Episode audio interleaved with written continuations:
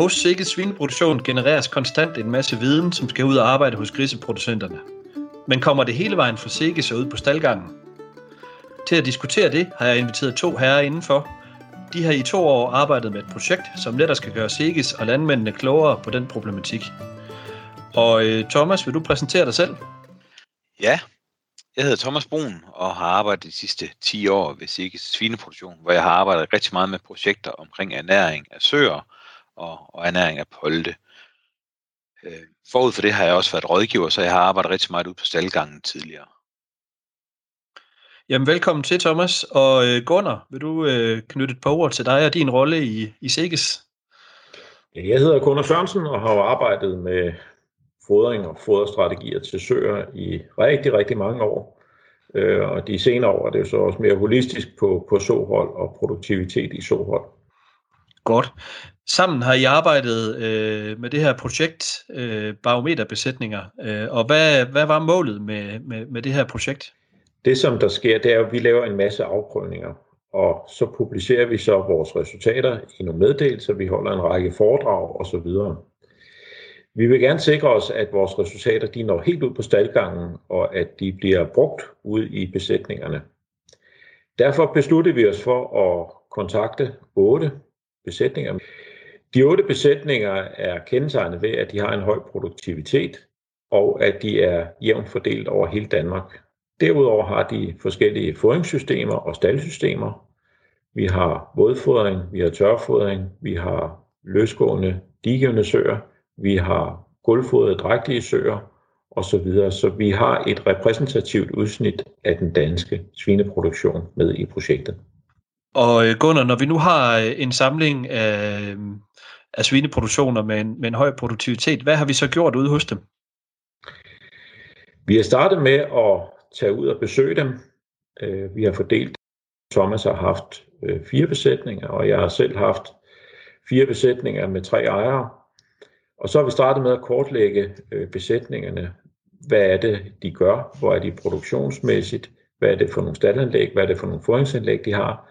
Men vigtigst af hvad er det for nogle foderblandinger, de bruger, og hvad er det for nogle foderkurver, de bruger til deres dyr. Og øh, Thomas, øh, hvad har vi lært af at komme på besøg hos de her øh, dygtige griseproducenter? Vi kan jo sige, at det vigtigste, vi har lært, det er, at vi skal ud og kigge på dyrene. Fordi dyrene, de fortæller sandheden. Og, og, og hvis dyrene afviger fra det ønskede, så skal vi jo så prøve at kigge på, hvordan, hvordan kan det, hvad kan være for, have forårsaget det. Øh, og der har vi faktisk øh, i alle besætninger ligesom brugt ernæringens første og anden lov. Øh, og når jeg lige pludselig begynder at snakke om ernæringslov, så ernæringens første lov, det er ganske enkelt den mængde af foder, dyret får per dag. Øh, og når det er den første lov, så er det fordi, det er den, der har, den allerstørste indflydelse på, hvordan dyret reagerer. Ernæringens anden lov, det er så foders sammensætning og foderens næringsstofindhold. Det vil sige, at vi går ud og kigger på foderkurverne og foderstrategierne, før vi kigger på det, der står i, i første og anden decimal på en foderblanding. Øh, og det kan godt være lidt til forskel fra, hvad man plejer at gøre, fordi man, man har en tendens til ofte at vil kigge på foderblanding og sige, jeg tror lige, vi skal ændre det og det. Men hvis man bruger blandingen forkert, så er det næsten lige meget, hvordan blandingen er sammensat. Øh, vi har så kigget på øh, de steder, hvor der har været behov for det. Skal vi ret foderkurvene til, og, og så dernæst skal vi have set på blandingen, blandingerne Øh, og det har så været for at rykke på tingene, få mere huld på søerne, få mere huld på poltene. Når vi øh, snakker ernæringslov, så er det også vigtigt øh, at holde sig for øje. Vi har en supergenetik, som virkelig kan forstå og udnytte fodret rigtig godt, vokse hurtigt. Men vi bevæger os fra, at det er dyr, der er selekteret på basis af vækst, til at nu skal vi have en so, som kan performe i, i mange kul. Øh, og der er vi simpelthen nødt til at sige, at der er det, vi skal ind og bruge både ernæringens første og anden lov, så vi ligesom bruger det her forhold mellem energi, altså foderenhederne per kilo, den daglige foderforsyning, i forhold til den daglige forsyning med protein. Så dyrene de oplever at få meget energi, men mindre protein. Det vil gøre, at de her dyr de, de ligesom bliver programmeret til at vokse mere fedt, og dermed blive bedre rustet til liv som så. Øh, og vi så øh, sådan en kraftig tendens til, at øh, en del af vores viden overimplementeres ude i besætningerne. kan man, kan man overimplementere øh, den viden? Altså, øh, er man ikke godt kørende, hvis man, øh, hvis man følger Sikkes' anbefalinger til, til punkt og prikke? Det er du fuldstændig ret i, Erik. Øh, men når jeg siger overimplementering, så er det, øh, når vi har nogle normer for, for næringsstoffer, nogle normer for protein og aminosyre til, til polte, til dræk, til sør, til digenosør. Så er der en konsekvens af at gå ind og overimplementere det. Det vil sige at overforsyne poltene med, med ekstra protein, så de vokser hurtigere, end vi ønsker, kan få en konsekvens for holdbarheden. Når vi overforsyner de drægtige sør med protein, så er det ikke fordi, vi får ekstra øh, tunge fostre, øh, men vi får til gengæld ekstra tunge søer. Øh, så det kan faktisk have nogle konsekvenser for soholdet, at vi får genereret nogle større dyr. Og hvad, altså, nu siger du da, at det har nogle konsekvenser for soholdet. Hvad, hvad er de største barriere for ikke at implementere den viden, som, som Sikke sender ud? Dyrene, de fodres jo meget forskelligt i besætningerne. Nogle har, som vi sagde indledningsvis, gulvfodring i drægtighedsstallen. Poltene fodres i, i store stier. Og hvordan skal man så fodre øh, præcist i, i de her stallanlæg efter vores normer? Vores normer er jo baseret på, hvad, hvad dyrene har behov for. Men man kommer til at gå på kompromis øh, i besætningerne, fordi har man kun mulighed for at bruge to foderblandinger, har man kun det staldanlæg, man nu har, kan man ikke flytte øh, dyr ud og fodre dem separat osv. osv. Sådan nogle ting skal man selvfølgelig tage hensyn til i det blandingsvalg, man gør.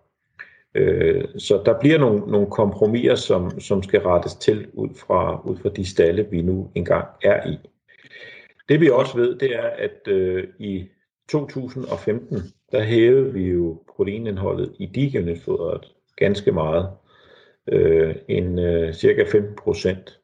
Og det øh, har jo gået sin sejrsgang over hele Danmark med væsentligt bedre grise ved fravænding og væsentligt mindre vægttab på søerne ved fravænding.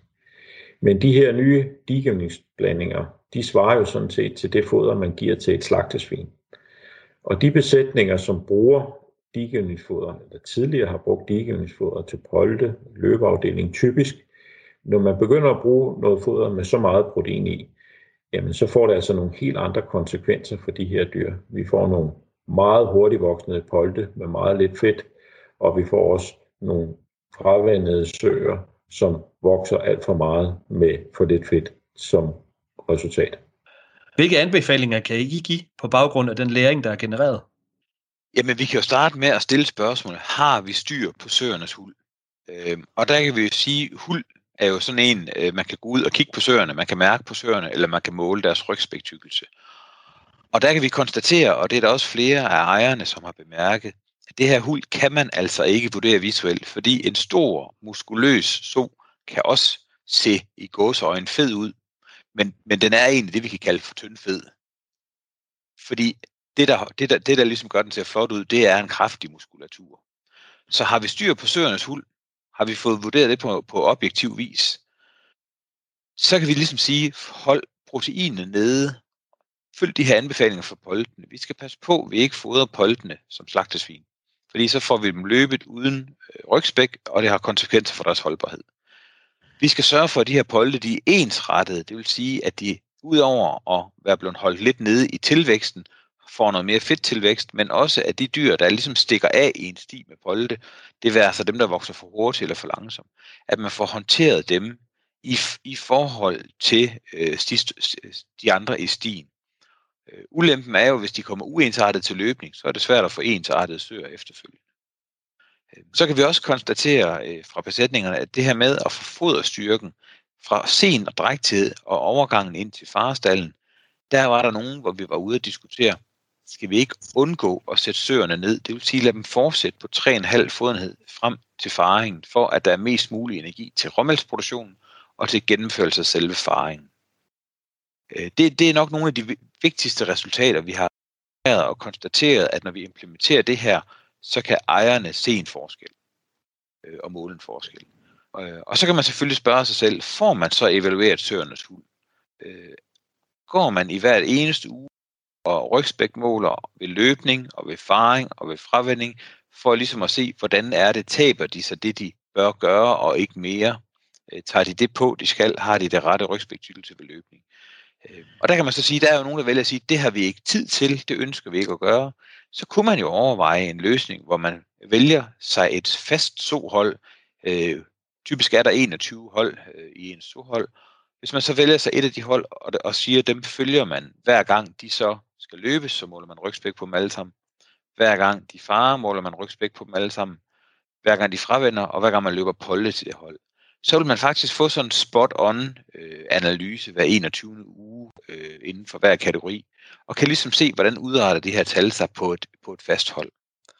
Det lyder som en rigtig god idé, Thomas. Øhm, men hvis man nu står, sidder derude og lytter med, øh, hvor, hvor kan man så gå hen for at komme i gang? Det vi har lært fra de her otte besætninger med, med høj produktivitet og, og meget motiveret for at gøre tingene bedre, det er jo, at man skal have en plan for, hvad er det, jeg skal gøre bedre? Og så skal man så også have nogle mål for, hvordan sikrer jeg, at min plan den opfyldes. Og her der er øh, de rådgivere, som besætningen bruger, jo nogle rigtig gode øh, personer til at holde en på sporet hele tiden. Det er det, vi kan se i, i den proces, vi har været igennem her, at, at man kan flytte besætninger på den måde. Hvis vi nu skal prøve at koge øh, hele det her projekt ned til fire hurtige nedslag, hvad, hvad er det allervigtigste her? Jamen første punkt, det er, øh, at vi konstaterer, at vi skal have ensartet polde ved løbning. Øh, og når jeg mener ensartet polde, så er det polde, der har en ensartet størrelse og en ensartet fedningsgrad. Og det får vi ved at lave en god opvækst af poldene og en god sortering af poldene, så vi får dem ensartet ind i soholdet, og dermed får lettere ved at holde hullet og, og styre hullet resten af vejen i soholdet. Og punkt nummer to, der skal vi have kigget på, opnår vi egentlig det rygspæk, vi gerne vil ved løbning. Har poltene de her 14-15 mm rygspæk ved, ved en øh, vægt på 140-160 kg. Punkt nummer tre, der skal vi have kigget på, når vi de mål, vi gerne vil, har vi de foderkurver og foderblandinger, der ser ud, som de skal, for vi når målet. Øh, er der behov for at justere i foderblandingerne? Øh, er der for meget protein i, for eksempel? Foderkurvene får de nok energi til, at vi når den ønskede rygspæktykkelse ved faring. Punkt nummer 4. Når vi nu lægger os nogle planer for at forbedre os, så skal vi også gøre det. Hvis vi kigger ind i Star Wars-universet på, på Yoda, så havde han en læresætning, der hedder do or do not, there is no try. Altså, hvis vi sætter os for at gøre noget, så skal vi gøre det. Vi skal ikke forsøge. Når vi forsøger, så accepterer vi at fejle, og det skal vi jo ikke acceptere. Det er nemlig helt rigtigt, Thomas. Øh, og med disse vise ord fra, fra Yoda, så, øh, så runder vi den her øh, podcast af. Jeg håber, I er blevet klogere af at lytte med. Tak for den her gang.